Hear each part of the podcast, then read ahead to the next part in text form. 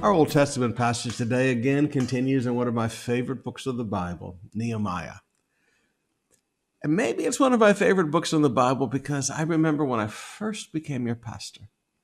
Brother Morocco had not left yet, and there was a woman evangelist speaking. And all during her sermon, she kept turning around, looking at me, and saying, Read the book of Nehemiah. God said Nehemiah is for you. Read the book of Nehemiah. God is speaking Nehemiah to your heart. Probably I have studied Nehemiah maybe more than any book in the Bible. There's so much I could teach you from it. It is it is a book of leadership. It is a book of the reconstruction of the human soul. I'll never forget the studies I the first things I ever read from Jack Hayford and, and listened from tapes from Jack Hayford were on Nehemiah and the reconstruction of the human soul. There's so much beautiful truth here. Revival. It's an awesome book. Nehemiah chapter 7, beginning with verse 5. Then my God put it into my heart to assemble the nobles and the officials and the people to be enrolled by genealogy. And I found the book of genealogy of those who had came up at first, and I found written in it. Now, I want you to notice God put it in my heart. There are things that God just puts in your heart, and it's it's not God speaking to you, it's not the voice of God, but God puts something in your heart that needs to be done. You say, Well, Pastor, how do you know if it's God putting it in your heart or if it's you just ate too much pizza or too much balut last night? Well, I find the things that God put in my heart don't go away. They're not forgotten. They're not in there and out of there. You know, oops, what was I thinking about doing the other day? I can't remember. The things that God puts in your heart, it's like a, a slow grow and it just keeps getting stronger. It keeps keeps nudging at you. These were the people of the province who came up from the captivity of those exiles whom Nebuchadnezzar, the king of Babylon, had carried into exile. They returned to Jerusalem and Judah, each to his town. They came with Zerubbabel, Jeshua, Nehemiah, Azariah, Raamiah, Nahamiah, Mordecai, Bilshan, Mispereth, Bigvai, Nehum, Baanah, the number, the number of the men of the people of Israel. The sons of Parosh, 2,172. The sons of Shephatiah, 374. The sons of Arah, 672. The sons of Pahath Moab, namely the sons of Jeshua and Moab, 2,818. The sons of Elam, 1,254. The sons of Zattu, 845. The sons of Zechariah, 760. The sons of Binnui, 648. The sons of Bebiah, 628. The sons of Azgad, 2,322. The sons of Adokam, 667. The sons of Bigvai, 2,067. The sons of Adin, 655. The sons of Ater, namely of Hezekiah, 98. The sons of Hashum, 328. The sons of Baziah, 324. The sons of Hariph, 112. The sons of Gibeah, 95. The men of Bethlehem and Netopath, 188. The men of Anathoth, 128. The men of Beth Azmavah, 42. The men of Kiriath Jearim, Chephirah, and Beeroth, 743. The men of Ramah and Geba, 621. The men of Michmash, 122. The men of Bethel and Ai, 123. The men of the other Nebo, 52. The sons of the other Elam, 1254. The sons of Hiram, 320. The sons of Jericho, 345. The sons of Lod, Hadid, and Ono, 721 the sons of Senaiah, 3,930. The priests, the sons of Jedaiah, namely of the house of Jeshua, 973. The sons of Immer, 1052. The sons of Pashur, 1247. The sons of Hiram, 1017. The Levites, the sons of Jeshua, namely Kadmiel of the sons of Hodevah, 74. The singers, the sons of Asaph, 148 the gatekeepers, the sons of Shallum, the sons of Ater, the sons of Talmon, the sons of Akkub, the sons of Hatita, the sons of Shobiah, 138. The temple servants, the sons of Ziha, the sons of Hasupha, the sons of Tabbaoth, the sons of Keros, the sons of Sia, the sons of Padon, the sons of Lebana, the sons of Hagaba, the sons of Shalmiah, the sons of Hanan, the sons of Giddel, the sons of Gahar, the sons of Reaiah, the sons of Rezon, the sons of Nekoda, the sons of Gazzam, the sons of Uzza, the sons of Paseah, the sons of Paseah, the sons of Meunim, the sons of Oy, Nephuhisam, the sons of Bakuk, the sons of Hakupha, the sons of Hahur, the sons of Bazlith, the sons of Mehida, the sons of Harasha, the sons of Barkos, the sons of Serasa, the sons of Temah, the sons of Neziah, the sons of Hatipha, the sons of Solomon's servants, the sons of Sotiah, the sons of Sophereth, the sons of Perida, the sons of Jaala, the sons of Darkon, the sons of Jadel, the sons of Shephatiah, the sons of Hattil, the sons of Poshaeth Hazaberim, the sons of Amon, all the temple servants, and the sons of Solomon's servants were 392. We almost read that many names, do I? The following were those who came up from Telmaath, Tel Harsha, Cherub, Addon, and Immer, but they could not prove their fathers' houses nor their descent, whether they belonged to Israel. The sons of Delaiah, the sons of Tobiah, the sons of Nekoda, 642. Also of the priests, the sons of Hobaiah, the sons of Hazgah, the sons of Barzillai, who had a wife taken of the daughters of Barzillai the Gileadite were, were also called by their name. These sought their registration among those enrolled in the genealogies, but it was not found there. So they were excluded from the priesthood as unclean. The governor told them they were not to partake of the most holy food until a priest with the Urim and Thummim should arise.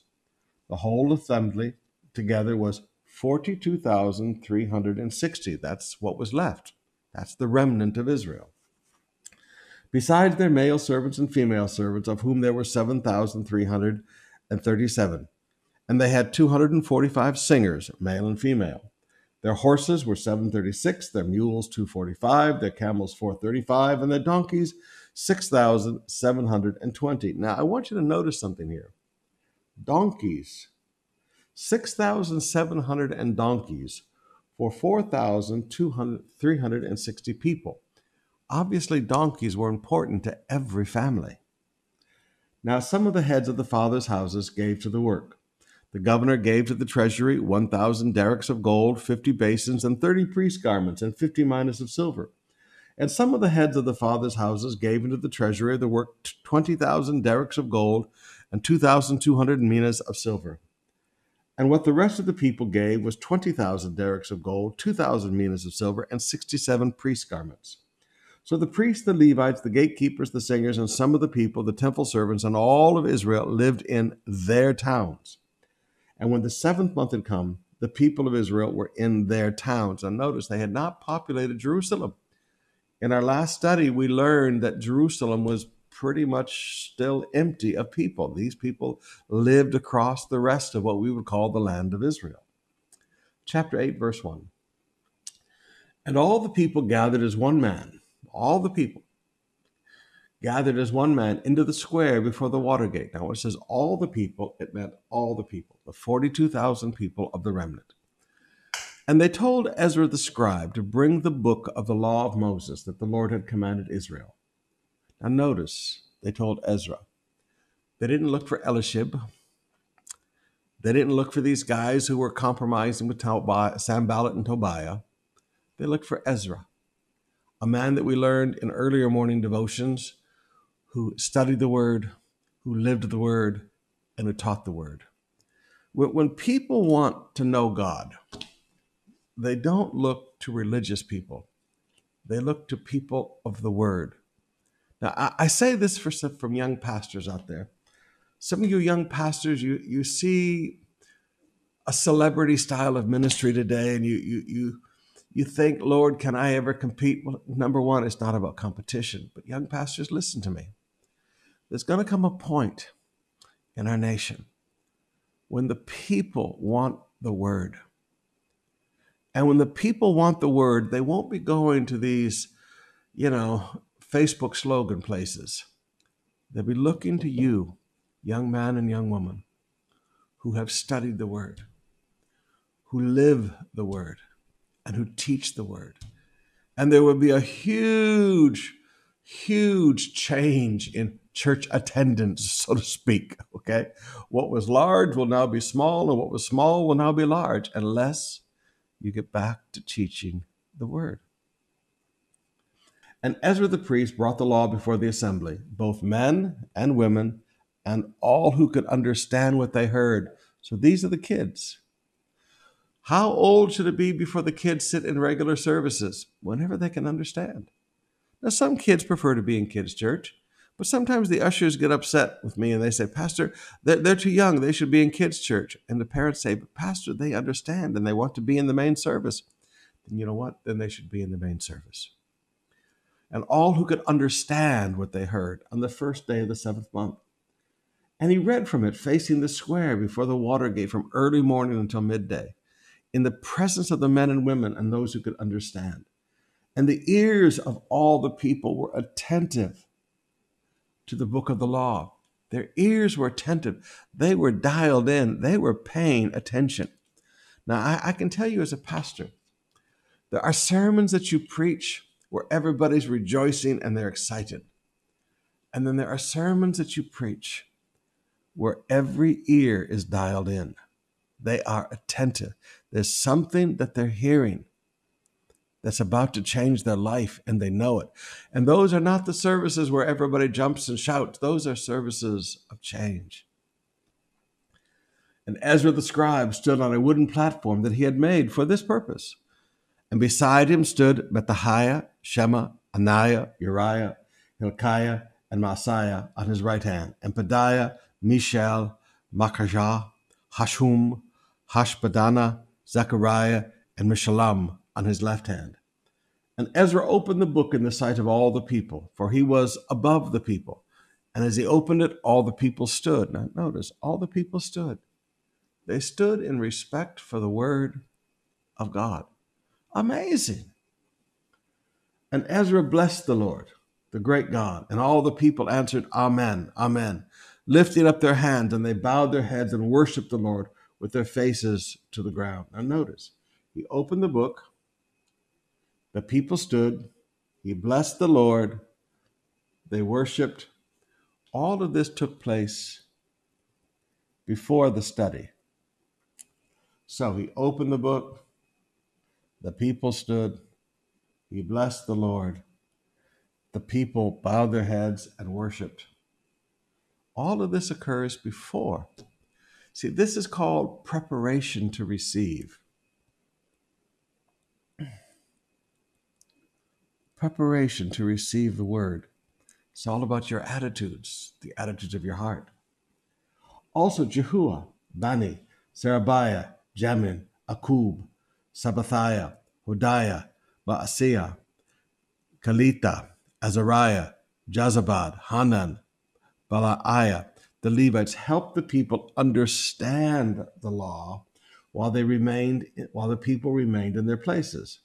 They read from the book of the law of God clearly, and they gave the sense so that the people understood the reading. In other words, they read and preached, they explained it to the people. Now, you know, I, I, know that there are some today that say that we should just read the Bible and, and, you know, just that's all that needs to be done. But that's not true. They read, they gave the sense so that the people could understand the reading. They explained it to the people. So this is called reading and preaching. And Nehemiah, who was the governor, and Ezra the priest and scribe, and the Levites, who taught the people, said to all the people, This day is holy to the Lord your God. Do not mourn and weep. For the people wept as they heard the words of God. Why? Repentance. They saw all the things that they had been doing wrong, and their hearts were broken because of, of the lives that they had been living. Then he said to them, Go your way, eat the fat, and drink sweet wine, and send portions to anyone who has nothing ready. For this day is holy to the Lord our God. And do not be grieved, for the joy of the Lord is your strength. Now I want you to notice joy in the time of repentance.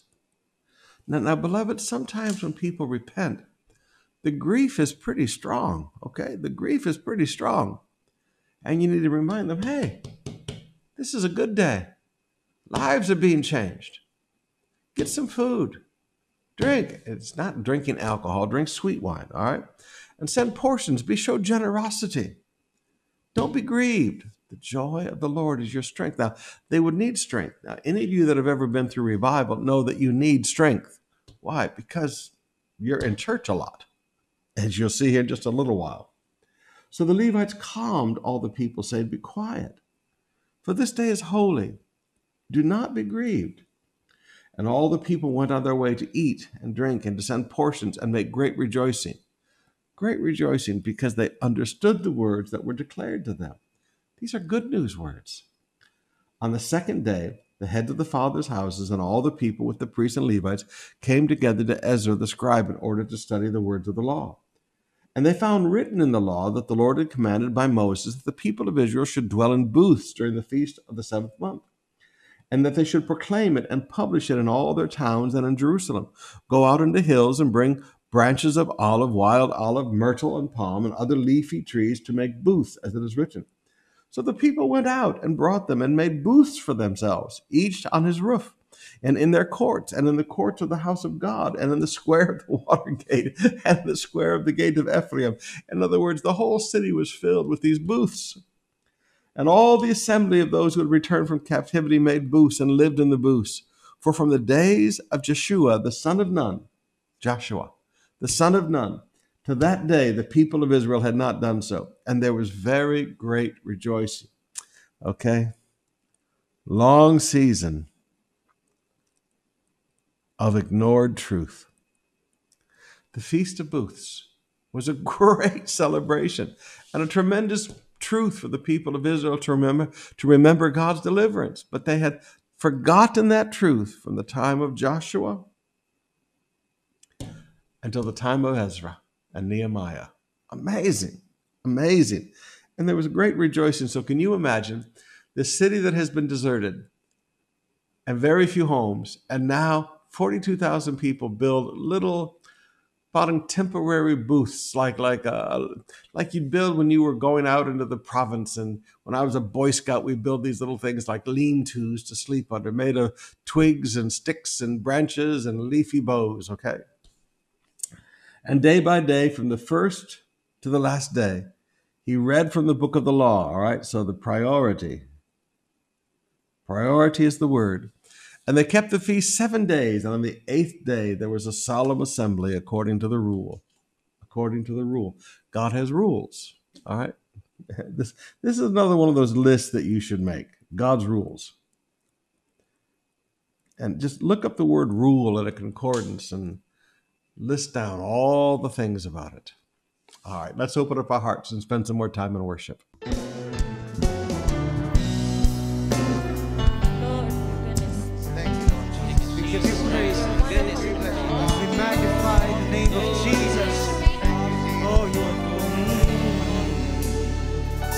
I sought the Lord, and He answered me and delivered me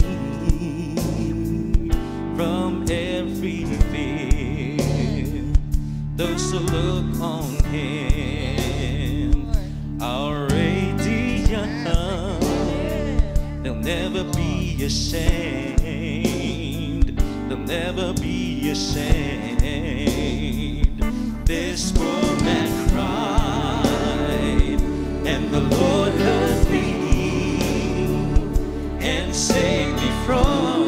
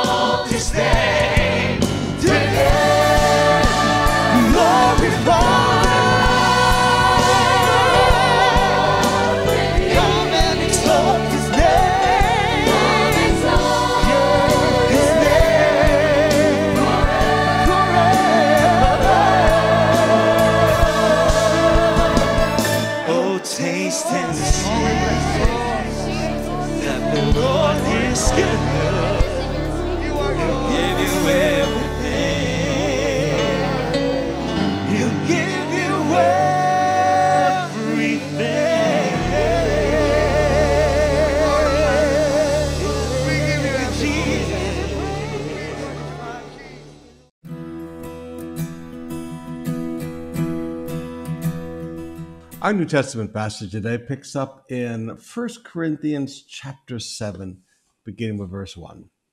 Now, regarding the questions you ask in your letter, now notice this is Paul's letter is a response. And a lot of times people don't understand this, and so they misunderstand the things Paul is saying. A lot of what Paul is writing here in 1 Corinthians is a response to their questions. They had sent him a letter full of questions, and he responds. Now, regarding your questions you ask in your letter, yes, it is good to abstain from sexual relations. But because there is so much sexual immorality, now we think we have so much today, can you imagine if every Catholic church believed that the nuns were there as part of their worship to be paid prostitutes and walk the streets of every neighborhood and have sex with men for a fee every night, and the men were to have sex with these women as a part of their worship? Can you imagine how decadent the city would be? Of course. Well, Aphrodite's temple That's exactly what the priestesses did. So there was so much sexual immorality. He said, because there's so much sexual immorality, each man should have his own wife. Now, I didn't say multiples. Each man, singular, should have his own wife, singular. And each woman should have her own husband. Now, notice again, this is single, singular. This is not. This is not plural. This is not multiple wives and multiple husbands, all right? Because there's so much sexual immorality, every man should have his own wife, one, and each woman should have her own husband, one. The husband should fulfill his wife's sexual needs. All right. And the wife should fulfill her husband's needs. All right, straight up talk. That's not being gross or graphic or pornographic, but God says the husband should fulfill the needs of the wife sexually. She she wants sex, and the husband should should have sex with his wife. And the husband wants sex and needs sex, and the wife should have sex with her husband. It's just that simple. The wife gives authority over her body to her husband, and the husband gives authority over his body to his wife. So notice this is a mutual gift. Now, men, like it or not, you have given, this is past tense, you have given authority over your body to your wife. And ladies, you have given authority over your body to your husband. So, you know, please, I'm going to talk about straight up things because this is real church.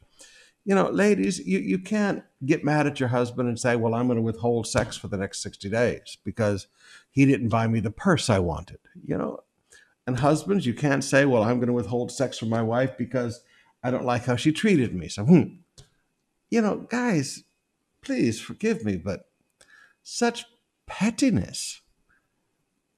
Ladies, when you got married, you gave authority over your body to your husband. You guys are one flesh.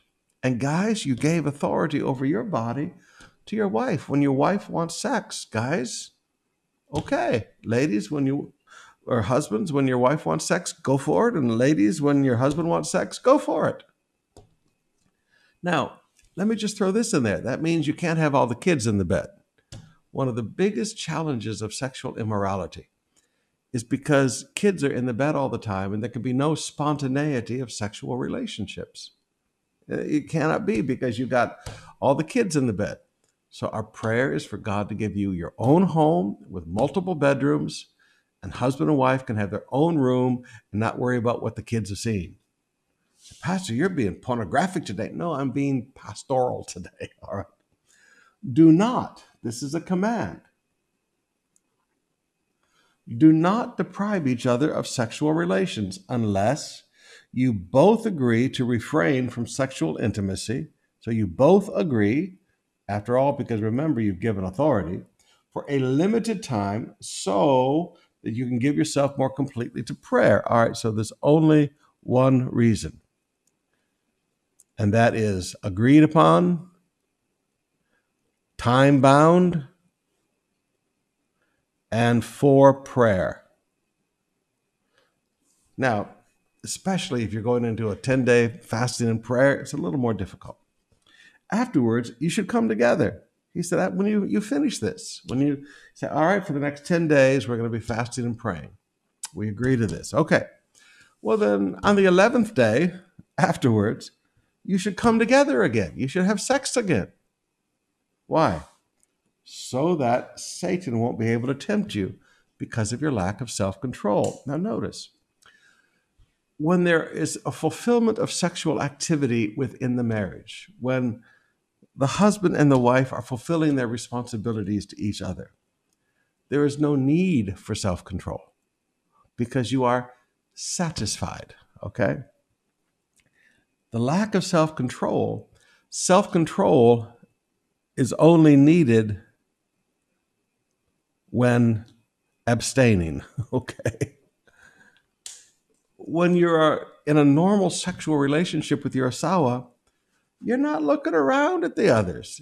You're fulfilled. Yeah. I say this as a concession, not as a command. But I wish everyone were single just as I am. Yet each person has a special gift from God of one kind or another. So I say to those who aren't married and to widows, it is better to stay unmarried just as I am. But if they can't control themselves, they should go ahead and, and marry. It's better to marry than to burn with lust. Now, again, when you're married, you're not burning with lust, you're satisfied. A married relationship is satisfied. It's better to marry than to burn with lust.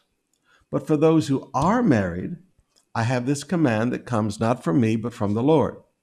A wife must not leave her husband.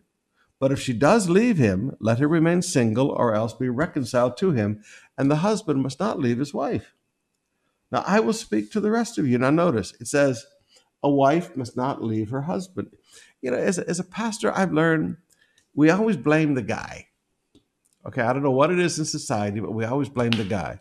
But notice that Paul says first, the wife must not leave her husband. In my experience, women leave as often as the men leave. But if she does leave him, let her remain single or else be reconciled to him. And the husband must not leave his wife.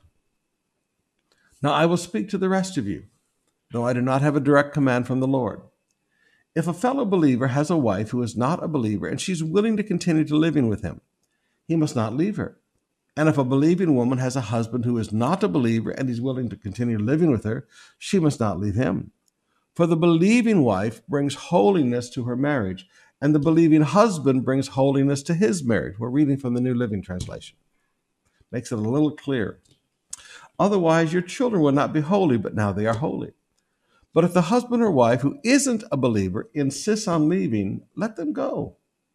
In such cases, the believing husband or wife is no longer bound to the other, for God has called you to live in peace. He said, Now listen, if, if your unsaved Asawa leaves, then let them go. Now stay single, but let them go.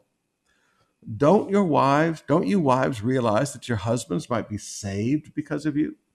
And don't you husbands realize that your wives might be saved because of you? Ah, there's some real practical stuff in there.